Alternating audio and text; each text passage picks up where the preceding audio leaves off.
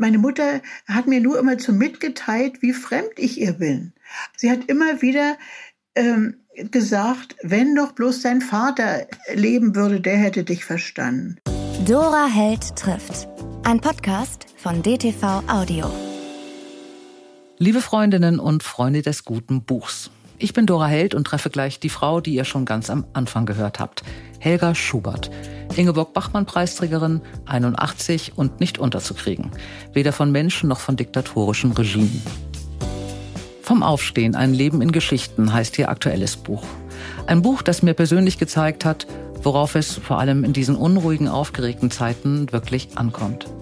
Es freut mich sehr, dass ich mit Helga Schubert über Videokonferenz sprechen konnte. Übrigens, sie hatte die Technik besser im Griff als ich.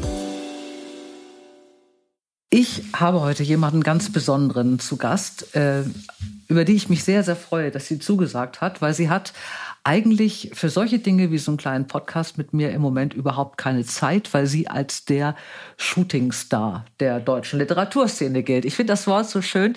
Äh, der Bachmann-Preis, vor dem alle in Ehrfurcht erstarren, weil man immer denkt, da werden Bücher ausgezeichnet, die anschließend kein Mensch zu Ende lesen kann, ist ja eine Geschichte, wo man, also ich gucke immer, wer ihn bekommt und finde das interessant und äh, selten hat sich bei mir ein Titel so richtig eingeprägt, bis auf im Jahre 2020.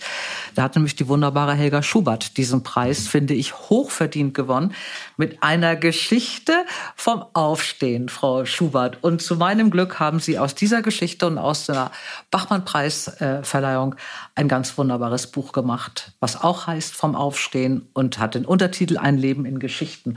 Und das ist es auch. Was war Ihre erste Reaktion, als Sie gewusst haben, dass Sie die Bachmann-Preisträgerin sind? Ich habe hier gesessen äh, mit einem iPad, das vom ORF ja zur Verfügung gestellt wurde. Ich habe noch nie mit einem iPad gearbeitet. Es musste ja alles digital sein. Mhm.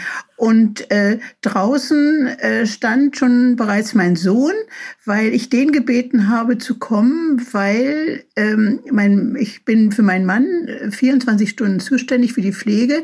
Und er stand also praktisch mit Blick auf meinen Mann, wenn, ob der ein Bedürfnis hat und auf mich draußen im Garten.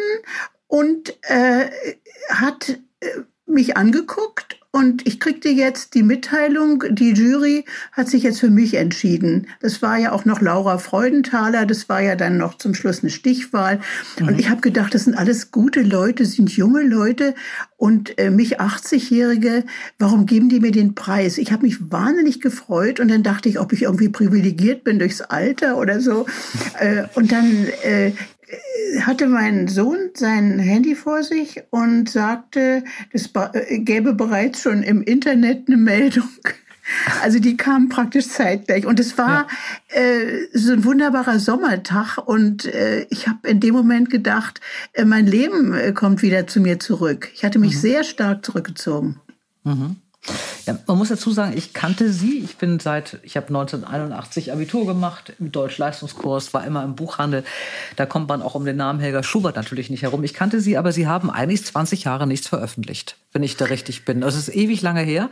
Ja. Ähm, sie haben, das habe ich hier irgendwo aufgeschrieben, weil ich ja das alles ordentlich machen wollte, ja. ungefähr 20 Bücher geschrieben in ihrem Leben. Kinderbücher, äh, Geschichten, ähm, Sachbücher, sehr, sehr gute Sachbücher. Ähm, haben sie haben Drehbücher geschrieben, Filmvorlagen ja. äh, geschrieben. Aber es ist eben wirklich lange, lange her. Ähm, Sie haben aber trotzdem weitergeschrieben. Ja. Und was haben Sie gemacht in den letzten 20 Jahren? Wo waren ja, Sie da? Also äh, ich bin, sagen wir mal, muss ich, weil ich mich ja sonst fast schäme, 17 Jahre. Also 2003 ist das äh, letzte erschienen und da hatte ich mich äh, sehr, sehr reingekniet über die ermordeten Psychiatriepatienten innerhalb der sogenannten Euthanasieaktion der Nazis hier in Schwerin. Mhm. Und äh, da kriegte ich einen ziemlichen Rückschlag, weil hier eigentlich dort in der Ort, im Ort des äh, der Morde, ja, niemand was davon äh, wissen wollte. Und dann kam so die Einladung von anderen äh, politischen, äh, für politische Bildung Bildung und so äh, die Einladung von den Zentralen und da merkte ich, ich bin ganz und gar abgeglitten eigentlich ins Dokumentarische. Die interessierten sich für mich immer zu, äh, da kamen dann Behindertenverbände und äh, und so. Also es, es ging dann ganz stark ins Sachliche und ich hatte es überhaupt nicht als Sachbuch geschrieben. Und da habe ich auch begonnen, ein bisschen an mir zu zweifeln und gleichzeitig ich war also dauernd in Gymnasien unterwegs und da ging es immer um das äh, Problem der Diktatur und der offenen Gesellschaft. Und dann wollte ich immer zu alle missionieren, dass sie die offene Gesellschaft, in der sie jetzt leben, besser finden sollen, als sie es finden. Also, also und dann war es 2006 so und dann dachte ich so, jetzt schreibst du das nächste Buch. Und dann kriegte mein Mann einen ganz schweren äh, Herz-Hinterwand-Infarkt und zwei Jahre habe ich mich ganz doll um ihn gekümmert und dann war es 2008 und dann wurde es mit ihm so schlimm, dass wir von Berlin hierher gezogen sind. Und dann haben wir hier eine Galerie aufgemacht mit seinen Bildern und dann habe ich gedacht, na gut, das ist jetzt meine nächste Lebensaufgabe, äh, aufzupassen, dass er lebt, dass er, dass er gut gut leben kann. Er möchte immer zu hier äh, sein. Er ist ein begnadeter Maler und ähm, und dann habe ich, haben wir hier eine Galerie aufgemacht und ich habe 130 äh, Bilder, also Vernissagen nennt man das ja, gemacht und jedes Mal eine neue Erzählung geschrieben, immer zu den Themen dieser Ausstellung. Und äh, dann habe ich zunehmend gemerkt, es kamen bis zu 70 Leute. Und dann habe ich zunehmend gemerkt, ich also immer geschrieben, geschrieben, Erzählungen, kurze Erzählungen geschrieben, dann haben sie mich um Anthologien gebeten, hier verschiedene Verlage, aber da waren immer andere die Herausgeber. Und dann habe ich hier gemerkt an der Reaktion der derjenigen Menschen, die hier zu uns zu den Bilderwechsel kamen, bis zu 70 Menschen kamen, dass die meine Geschichten hören wollten. Die wollten die Bilder meines Mannes sehen und gar nicht groß äh, jetzt Erklärungen dazu, sondern und jetzt ihre Geschichte. Und äh, das war eine so jahrelange Rückmeldung des sogenannten Bildungsbürgertums, äh, was ja auch von weit her dann schließlich kam, aus Berlin und Cuxhaven und Hamburg und Rostock kamen die Leute und äh, meldeten sich an und äh, haben sich ganz regelmäßig hier wieder eingefunden. Jeden ersten Sonnabend im Monat zwölf Jahre lang. Das ist meine Veröffentlichung gewesen. Dann habe ich sämtliche Bilder, die er gemacht hat, da habe ich 16 Bände seiner Bilder veröffentlicht, habe dazu Texte geschrieben, habe ganz viel Kataloge geschrieben. Also ich habe mich praktisch, das sagt, hat mir dann jemand gesagt, ich glaube, das war die Frau Graf, die Literaturagentin, ich hätte mich ein bisschen benommen äh, wie Paula Moders Sohn. Die hat ja auch im Grunde genommen diese Tragik, dass sie diesen begabten Otto da, Otto Modersohn äh, zum Partner hatte und die ist schließlich nach Paris geflohen, um ihr eigenes zu machen. Ich, ich äh, bin, jede Feministin wird sagen, bist du verrückt geworden, äh, dass du dich da so so zur Verfügung gestellt hast. Auf der anderen Seite habe ich mich nicht zur Verfügung gestellt, nicht nur, sondern ich habe eben auch äh, ganz viel äh, ich habe ganz viel geschrieben und, äh, und ganz, ja, das, ich kann nur sagen, dass ich immer zur Schriftstellerin war. Mhm. Mhm. Wir kommen jetzt zu Ihrem Buch, zu diesem wirklich ja. wunderbaren Buch. Ich würde es nicht sagen, wenn ich es so finden würde. Ich habe lange für den Verlag gearbeitet und habe deswegen immer noch so ähm, das Glück, dass ich dann von den ehemaligen Kollegen immer noch mal ja. regelmäßig ähm, Bücher geschickt bekomme. Und ich war wirklich ganz, ganz gefangen und ganz berührt und fand das wunderschön. Und habe mir jetzt mal für die Hörer jetzt, die von dem Buch noch nie was gehört haben, obwohl es auch noch ein riesen kommerzieller Erfolg gerade wird, auf Platz vier der Bestseller Liste im Hardcover, was heute nicht so einfach ist. Äh, steht es auch. Also es wird auch richtig viel verkauft. Ähm, ich habe ganz viele Zitate und natürlich ganz viel Besprechung gefunden und alle überschlagen sich. Und mein Lieblingszitat ähm, über dieses Buch hat mal wieder Elke Heidenreich gebracht. Die hat nämlich ja. über das Buch gesagt, es ist anrührend, sehr bewegend, ein einfaches, gütiges Leben, mild und sanft beschrieben. Und das fand ich auch. Es hat mich sehr berührt. Es hat mich, also man denkt viel drüber nach. Sie haben im Grunde nichts anderes gemacht. Das klingt jetzt ganz banal. Mhm. Äh, als 29 kleine Geschichten aneinandergereiht. Und wenn man die gelesen hat, weiß man eigentlich im Groben, was sie in ihrem Leben bislang gemacht haben. Ohne ein bisschen große davon, Aufregung. ein bisschen davon. Ein bisschen davon, genau. Ich fand das ganz ja. groß. Es gibt gar nicht zwei, also für mich gab es ähm, eigentlich zwei große Themen. Ähm, und ich bemühe mich jetzt mal nicht, die Fragen zu stellen, die Sie schon tausendmal beantworten mussten. Können Sie, das können Buch. Sie machen. Das ist ja immer ein anderer Mensch, der fragt. Äh, das stimmt. Es gab zwei Geschichten. Es gab einmal äh, die Geschichte Ihrer Mutter und die Geschichte von Ihnen und Ihrer Mutter. Äh, und die andere Geschichte ist äh, Ihr Leben im, in der DDR. Und ich weiß gar nicht, was davon ich ähm, spannender fand. Das lässt sich nicht vergleichen. Ich fand beides eben wirklich sehr eindringlich erzählt. Worüber wollen wir anfangen zu reden? Das können Sie sich aussuchen, Frau Schubert. Ja, also jetzt habe ich natürlich durch die Fragen äh, ausnahmslos kluger Menschen, die mich hier auch fragen, äh, natürlich zwischendurch auch immer nachgedacht. Und da ist mir eigentlich aufgefallen, dass das äh, Leben in der DDR und das, was mich am Zusammenleben mit meiner zweifellos klugen und gebildeten Mutter ähm, so belastet hat, das waren die Übergriffe. Das ist eigentlich das Gemeinsame daran. Und da können Sie ruhig mit der DDR anfangen, weil das andere dasselbe ist. Also äh, auf, auf, auf einem anderen Level, auf einem verständlicheren Level. Äh, also das, die Übergriffe durch meine Mutter sind im Grunde genommen auch in anderen Gesellschaftsordnungen verständlich und das haben auch andere Menschen so. Ähm, und äh, das Leben der Diktatur hat ja nur ein Teil Deutschlands so durchgemacht. Also wir können ruhig mit der Diktatur beginnen, aber es ist dieses anders denken sollen, als man denkt. Anders fühlen sollen, als man fühlt. Und immer das Gefühl der andere, es soll einem das Gefühl vermittelt werden, der andere weiß es eigentlich besser. Mhm. Sie haben an der Humboldt-Universität in Berlin Psychologie studiert, waren lange Psychotherapeutin, aber auch freie Schriftstellerin. Mhm. Und das war, glaube ich, der Punkt, wo es, mit dem ich Sie so sehr verbinde, auf Anhieb, wenn ich so ein Stichwort nur bekomme. Sie waren Pressesprecherin des zentralen Runden Tisches nach der Wende und haben die Vorbereitung für die ersten Wahlen gemacht. Äh, ja.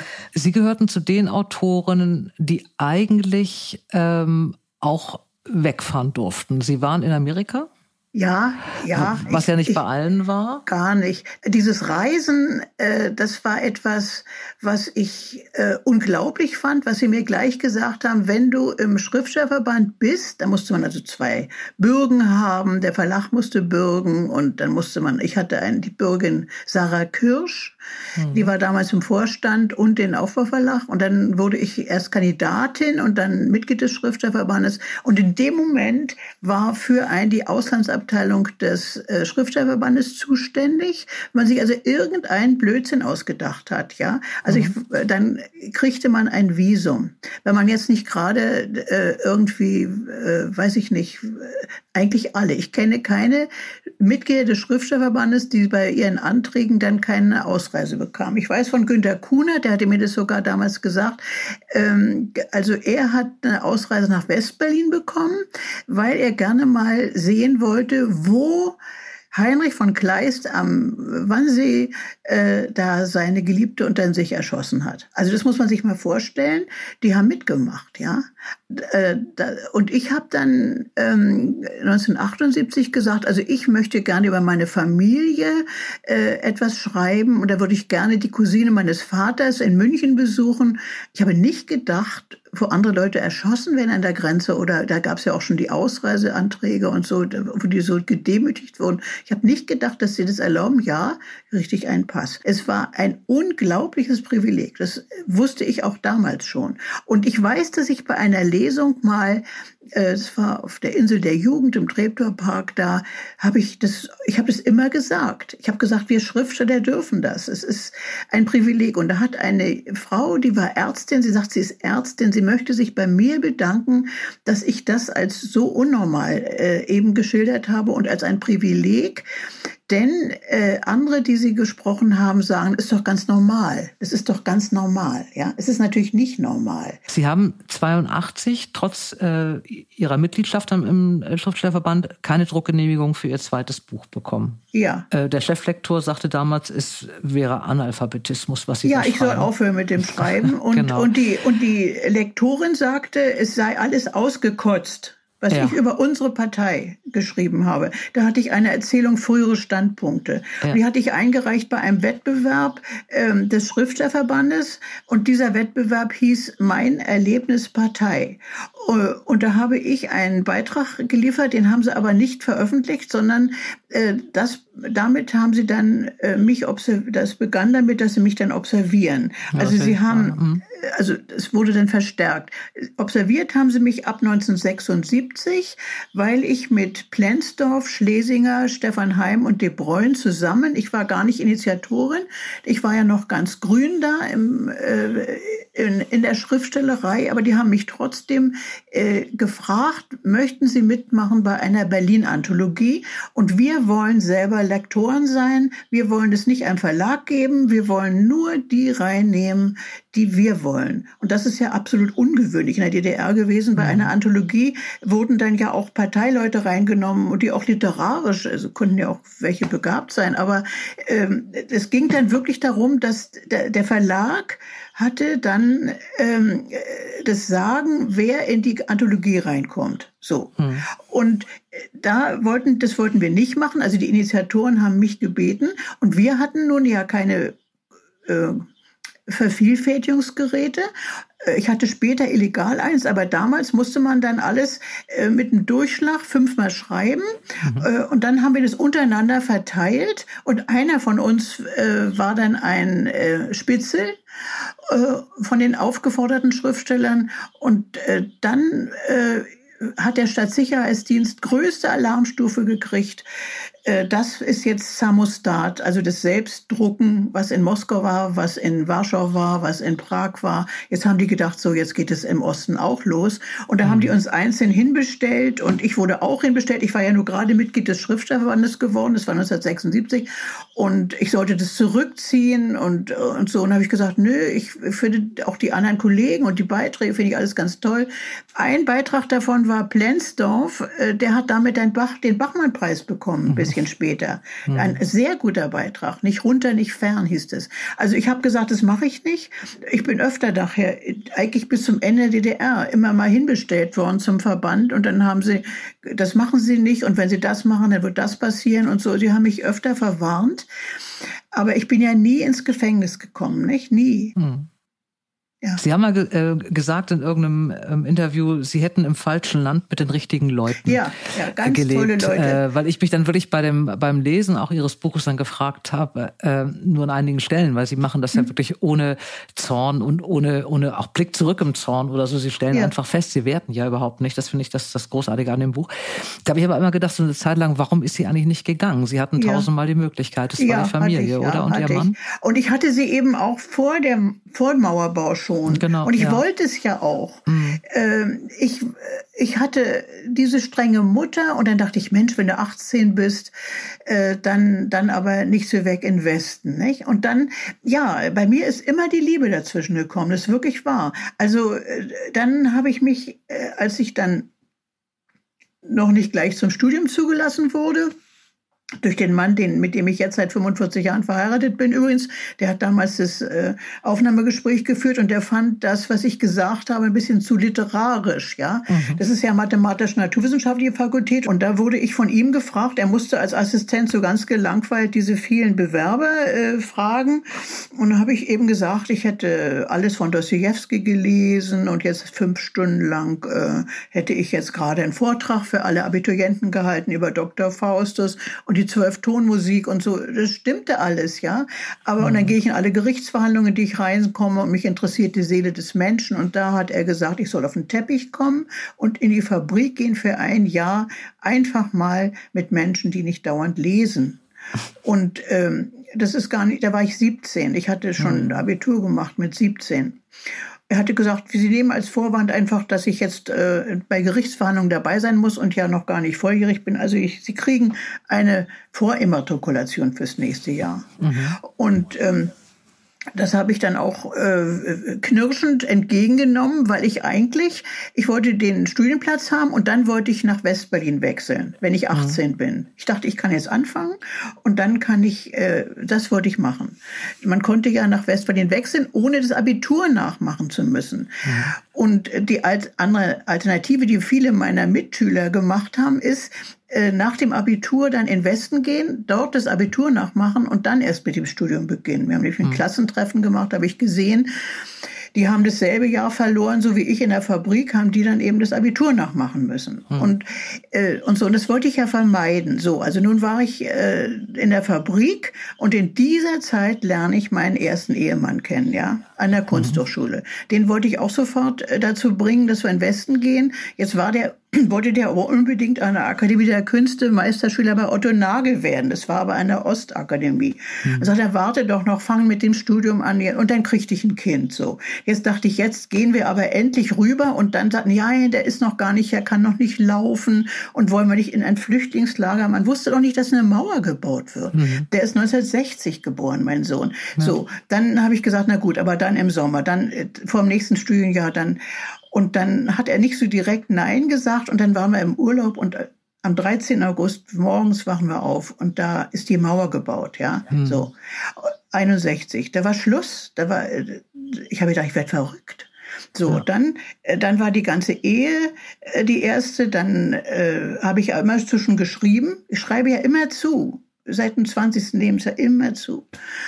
Und dann habe ich sehr interessante, eine sehr gute ähm, Stelle gehabt im Haus der Gesundheit in Berlin Mitte bei einem tollen äh, Psychotherapeuten, dem, Psycho, dem, dem Analytiker von Arnold Zweig, dem habe ich meine ersten Gedichte gezeigt, hat mir alles wunderbar gefallen. Und dann habe ich mich in meinen jetzigen Ehemann verliebt.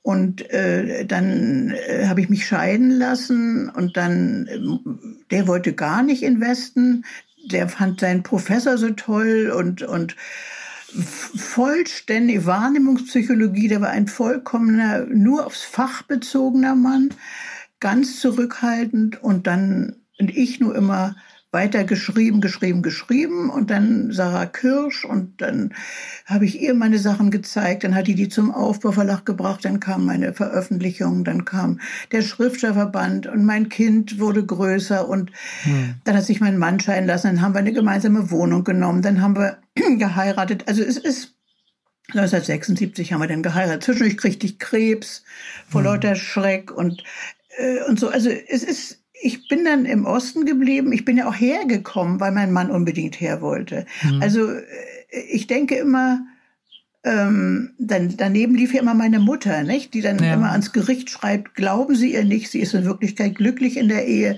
Die hat in den Richter geschrieben bei, ersten, bei der ersten Scheidung, also muss man sich mhm. mal vorstellen. Und äh, diese, da hatte ich ja meine Mutter immer noch da und mhm. nicht, nicht in der Wohnung, aber die machte dauernd Übergriffe und mhm. Ja, und dann kam die Pubertät des Kindes und dann, und dann äh, drei Kinder meines Mannes, die kamen dann zum Teil zu uns und lebten bei uns. Und äh, ja, und dann habe ich gedacht, so, jetzt guckst du dir mal den Westen an. Und äh, dann habe ich das mit meiner Tante erzählt. Dann war ich in München, da dachte ich, ja, hier hätte es schon sein können seit Jahrzehnten. Aber ich bin wieder zurück, auch als ich ah. in den USA dann, ich hatte Lehraufträge, die haben mir einen Ehrendoktor gegeben, alles. Ich, ich war an der Stanford-Uni, habe ich gelesen, in Kalifornien. Mhm. Die haben alle gesagt, was wollen Sie denn da im Osten? Ja, das ist, Sie sind ja gar kein Typ dafür und so. Und ich mhm. dachte, ja, die haben ja recht, aber ich hätte mir also kein Leben ohne den Partner vorstellen können, ja. den ich hatte. Und, und äh, das ist mir, das, dem habe ich das untergeordnet. Sie haben eine Mutter gehabt, äh, die hätte wirklich kaum jemand ausgehalten. Ich will gar nicht so viel drüber reden, weil das fand ich somit die, die ganz, ganz starken Stellen in Ihrem wunderbaren Buch. Und das lasse ich mal den Lesern beim selber lesen, weil die müssen mal wirken. Aber es gibt so eine Stelle, also nur ganz kurz, Ihre Mutter wollte eigentlich kein Kind, wenn überhaupt ein Kind, dann Sohn. Das sollte ein Peter werden, aber keine Helga. Dann ist ihr Mann viel zu früh gestorben. Sie war sehr Jungmutter, sie war sehr Frühwitwe. Äh, dann kam auch noch dazu, dass, dass sie äh, ihrer äh, Großmutter, also der Schwiegermutter ihrer Mutter wahnsinnig so ähnelten. Hasste. Und zwar mhm. so, so ähnelten, die sich aber nicht mochten, genau, die sich so hasste, dass es irgendwie auch nicht besser wurde. Und dann gibt es, es gibt unglaublich viele sehr, sehr starke Stellen. Aber eine Stelle fand ich wirklich, da habe ich auch geschluckt. Die kommt relativ spät da ist eine Situation, also sie haben damals ihren Sohn noch gestillt, sie standen neben ihrer Mutter und haben da in der Küche irgendwas gearbeitet. Und dann kommt der Satz, da sagte meine Mutter nach einem Vierteljahr zu ihrer Tochter, die noch stillte, ganz ruhig, wenn du doch damals nach der Flucht gestorben wärst. Ja.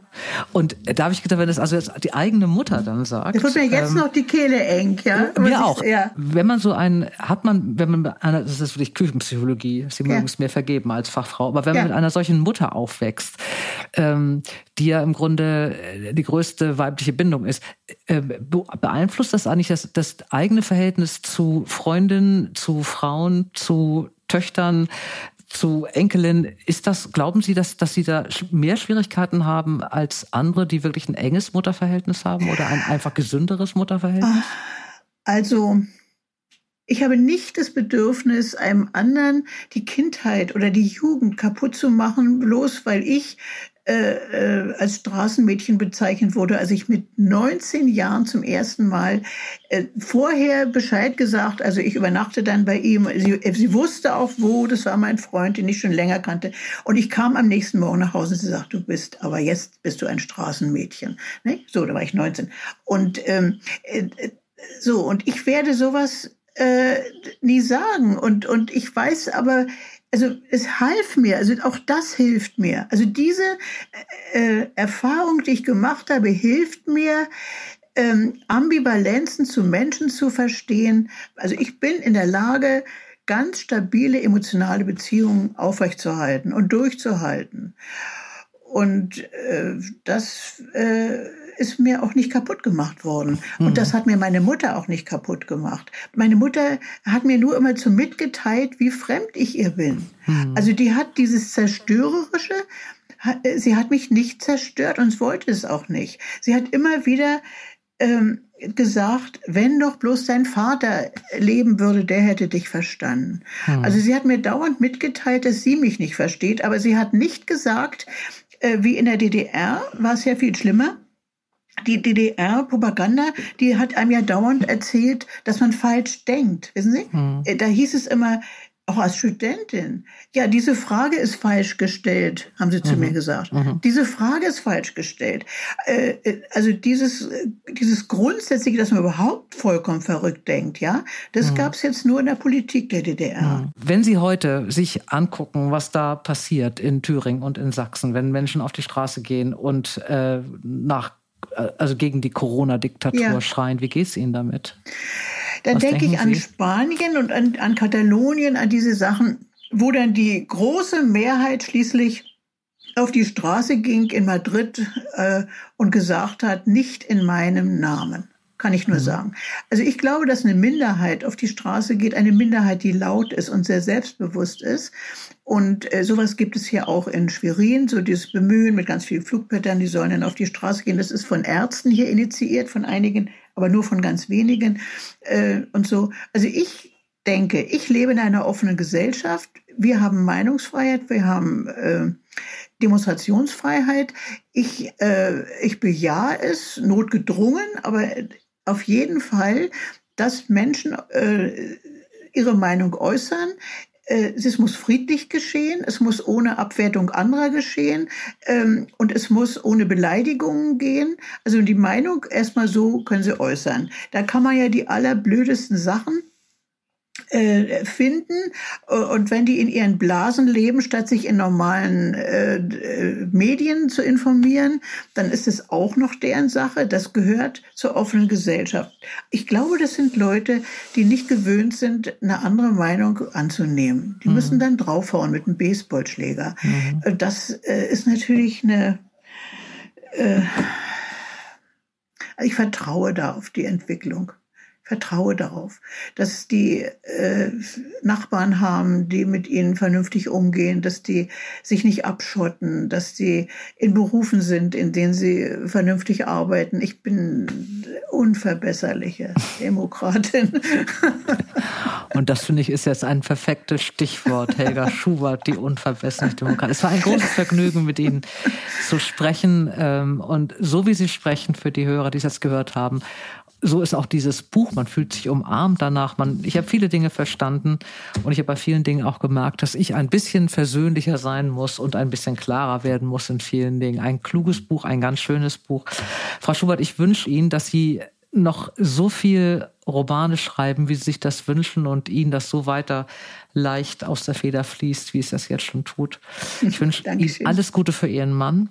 Ja, dass das es bald wieder losgeht mit den Bilderwechseln in Ihrer schönen Galerie und dass der Sommer bald kommt und ja. dass Sie einen ganz, ganz schönen Sommer haben. Dankeschön. Zu zweit und mit all denen, die Sie da besuchen werden. Danke. Alles Gute.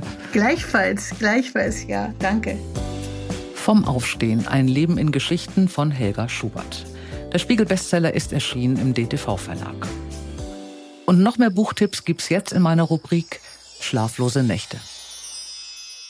Ich suche ein Buch, was mich schlaflos macht, nicht weil ich nicht schlafen kann, sondern weil ich nicht schlafen will. Äh, und um diese Bücher zu finden, brauche ich in der Regel Buchhändler, die mir solche Tipps geben, weil es immer ganz zufällig nur ist, dass man selber sowas findet. Ich finde es immer schöner, wenn ich weiß, ein Mensch meines Vertrauens weiß auch, was ich lese und der gibt mir was. Äh, einer dieser Buchhändler meines Vertrauens sitzt in Hamburg in einer der schönsten Buchhandlungen Hamburgs bei Kohn und Dobernick und es ist John Kohn und ich freue mich sehr, dass du dich mit mir triffst, um mir mal zu erzählen, was ich nächste Woche lesen soll. Gerne. Ja, pass auf, also da habe ich gleich eine ganz kleine Einschränkung, weil ich glaube, du bist ja auch so eine Viel- und Schnellleserin. Ne? Für eine ganze mhm. Nacht reicht es, glaube ich, nicht, weil mein Buch hat nur, wie viele Seiten hat das? Äh, ja, ein bisschen mehr als 100 Seiten. Also reicht für eine halbe. Ich kann, ich kann auch langsam lesen. Ich kann ja, wenn, wenn es ganz schöne Sätze sind, lese ich auch gerne mal langsam. Oder mal einen ganz schönen Satz zweimal. Das geht durchaus. Ja. Gut, das lohnt sich bei dem Buch natürlich auch, weil das ja so toll ist. Ähm, ich habe was rausgesucht, was so richtig ähm, independent, klein und äh, kriegt man wahrscheinlich, also habe ich auch nur mitgekriegt, muss ich ehrlicherweise sagen, weil ähm, der Verlagsvertreter mir das empfohlen hat als erstes, also ein Hoch auf die, ein Lob auf die guten Verlagsvertreter. Es geht um Christine Wunicke und das Buch, Büchlein heißt Missouri. Mhm. Ähm, das ist äh, ein ganz kleines Bändchen, wie gesagt, 100 Seiten. Ich fand das völlig Mischung aus ähm, skurril, kurios, tolle Figuren und ich glaube, Christine Wunicke hatte auch so ein Händchen dafür. Ähm, mhm. ähm, immer, und das ist ein bisschen, ein bisschen historisch, spielt so Mitte 19. Jahrhundert und es ist ein Western. Erstmal so als äh, mhm. Genre ein, Einstufung. Ähm, es ist aber kein normaler Western, sondern es geht los in London, wie gesagt, Mitte 19. 19. Jahrhundert. Dort gibt es einen Dichter, Douglas Fortescue, ähm, der ist so eine schillernde Figur in London und ein ganz großer Star. Ähm, allerdings ist er ein Schummler, weil wirklich interessiert ihn Dichtkunst überhaupt nicht. Er hat aber herausgefunden, er wollte eigentlich nur berühmt werden. Ganz junger Mann, Anfang 20, wollte unbedingt berühmt werden und hat dann festgestellt, ähm, dass wenn er junge Männer ein bisschen äh, mit Absinth ab, äh, abfüllt, dass sie dann ganz tolle Sachen von sich geben und hat die notiert und hat daraus so Gedichtbände gemacht, die sich aber nicht reimen. So. Damit ist er, hat er einen Riesenerfolg in London ähm, und wird auch richtig reich und berühmt. Allerdings ähm, hat er, wird ihm immer wieder gesagt, er macht halt diese, diese Gelage mit anderen jungen Männern und ähm, ja, also die, die, die Öffentlichkeit und auch das, ähm, das Establishment möchte ihn ganz gerne rankriegen, weil mit jungen Männern so, hm, das ist ja, da passieren bestimmt komische Sachen. Passiert aber nichts, man kann ihm nichts nachweisen.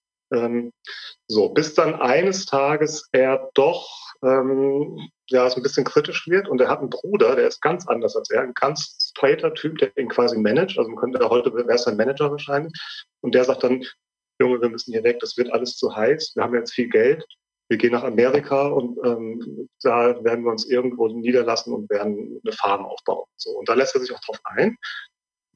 Und dann geht's nach in die USA. Parallel liest du aber schon immer kapitelweise die Geschichte von Joshua Jenkins in den USA. Und das ist der Sohn eines berüchtigten Banditen.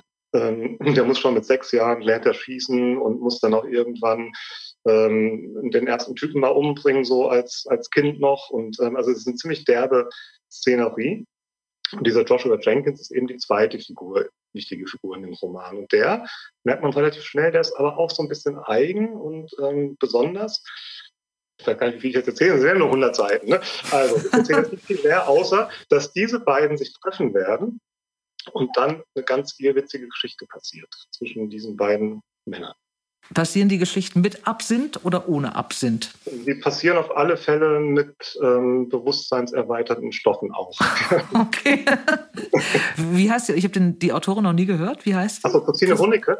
Ähm, ja? Doch, die kennst du bestimmt. Die war auch mehrmals auf der ähm, Longlist für den Deutschen Buchpreis. Ein Western in Missouri bei Albino. Schön der, der Gegensatz. Wir machen jetzt mal den Gegensatz zu Missouri, äh, ein 100 Seiten Western. Ich mache hier einen 700 Seiten Familienroman, der hat mich nämlich gerissen. Claire Lombardo, der größte Spaß, den wir je hatten. Äh, ich mag Familienromane per se, also nicht alle, aber sehr viele, äh, seit Jonathan Franzen Korrekturen eigentlich. Und äh, ich mag das, wenn man sich in so fremde Familien einliest, jedem so ein bisschen mehr auf die Schliche kommt und letztlich dann merkt, das ist auch nicht besser als bei uns. Also es gibt eigentlich überall dieselben Probleme. Ähm, Viele sind sich ähnlich, äh, nicht alle sind gut. Diesen hier fand ich tatsächlich überragend, weil er so anders war.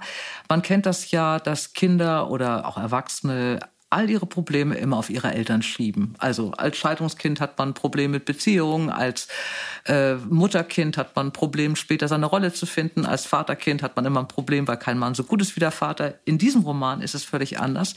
Hier haben nämlich vier Töchter das Riesenproblem, dass ihre Eltern eine unfassbar glückliche Ehe führen. Und zwar richtig unfassbar gut. Die sind immer noch verknallt ineinander nach 40 Jahren, was alle Töchter fertig macht. Weil das natürlich so, das ist, was sie eigentlich ja selber machen würden. Und darum geht es. Es geht um eine Familie mit vier Töchtern, die alle sehr unterschiedlich sind, die alle irgendwie eine Leiche im Keller haben, die alle irgendwie so ein bisschen rumtricksen und, und, und rummachen, damit sie da die Gunst der Eltern und der Schwester noch behalten. Sie sind, ähm, die Autorin springt, beginnt eigentlich das Buch 17 Jahre vor der Gegenwart bei der Hochzeit von Wendy. Ähm, glückliche Braut, älteste Schwester, total beseelt. Äh, diese Ehe wird natürlich in die Brüche gehen. Wendy wird irgendwann viel, nicht Absinth, aber anderes Zeug trinken und jüngere Liebhaber haben. Die ältere, die, die zweite Schwester findet das alles unmöglich. Die dritte Schwester hat ein großes Geheimnis. Die vierte ist das Nesthäkchen und leidet unter allem. Und alle müssen sich irgendwie zusammenraufen. Ich fand das äh, auch deswegen so hinreißend geschrieben, weil jede Figur so gut erzählt wird, dass man sie vor sich hat, ähm, dass man auch Lieblingsschwestern und nicht so Lieblingsschwestern hat, die sich aber dann ständig ändern in der in dem eigenen in der eigenen Meinung, die man über die hat, dann mag man sie schließlich dann doch. Äh, über all dem schwebt dieses schwer verliebte Elternpaar, was einem irgendwann auch auf den Geist gibt und man hört wirklich nicht auf, bis man fertig ist mit dem Buch, weil es so viele kleine Fäden gibt, die da ausgelegt werden und äh, so viele kleine Cliffhanger und Überraschungen im Leben dieser vier Schwestern, äh, dass ich das eben irrsinnig überzeugend fand. Ähm, die Autorin ist 30 gewesen, als sie das Buch geschrieben hat. Das hat mich wirklich äh, umgehauen, weil sie ja auch aus der Sicht der Eltern schreibt, die eben alle um die, die beiden um, sind um die 60 und wie sie sich da reinfindet und mit welcher Genauigkeit die auch so diese Muster beobachtet. Wie beeinflusst einen eine Schwester? Ist es wichtig, ob man die jüngste, die mittlere oder die älteste ist? Was macht man mit Eltern, die so knallglücklich miteinander verheiratet ist? Wie beurteilt man denn eigentlich die eigene Beziehung? Also all das ist drin mit einer Leichtigkeit und einem Schwung erzählt, dass man wirklich auch schwer aufhört. Ich fand, das Buch hat vor zwei Jahren nicht den Erfolg gehabt, den es verdient. Äh, ich habe das relativ viel verschenkt. Alle haben es gemocht. John gibt es jeder mittelalten Frau, die Schwestern hat oder glückliche Eltern oder auch unglückliche Eltern oder selber eine unglückliche Ehe hat. Ähm, es ist alles nichts Neues, was sie erzählt, aber das, wie sie es erzählt und wie sie es miteinander verbindet, ist wirklich überragend. Wir haben es immerhin im Taschenbuch da liegen und ich habe auch äh, vorgestern eins verkauft. Und das wirst du ab sofort mit einer ganz anderen Geschwindigkeit, mit einem ganz anderen Nachdruck bitte machen. Eine schöne Geschichte. In der nächsten Folge treffe ich den Fernsehmoderator, Arzt, Schriftsteller und Comedian Dr. Eckhard von Hirschhausen. Es gibt zwei Katastrophen im Leben eines Komikers. Die erste ist, ähm, man denkt sich was aus und denkt, das ist puppenlustig und äh, damit äh, gehe ich jetzt auf die Bühne und lande ein Riesenbrüller und keiner lacht. Da, das ist nachvollziehbar. Die andere Katastrophe, und die äh, kennen Sie vielleicht auch von Lesungen, man sagt was, die Leute lachen und man weiß gar nicht warum. Ist Ihnen das auch schon mal passiert? Ja, legendär. Warum die Leute bei mir und bei ihm gelacht haben und wie es zu seinem neuen Buch Mensch Erde kam, das alles gibt's in der nächsten Folge Dora Held trifft. Ihr Lieben, alle Buchtipps findet ihr in den Show Notes und ich wünsche euch ganz viel Freude beim Geschichtenentdecken. Eure Dora. Dora Held trifft. Ein Podcast von DTV Audio.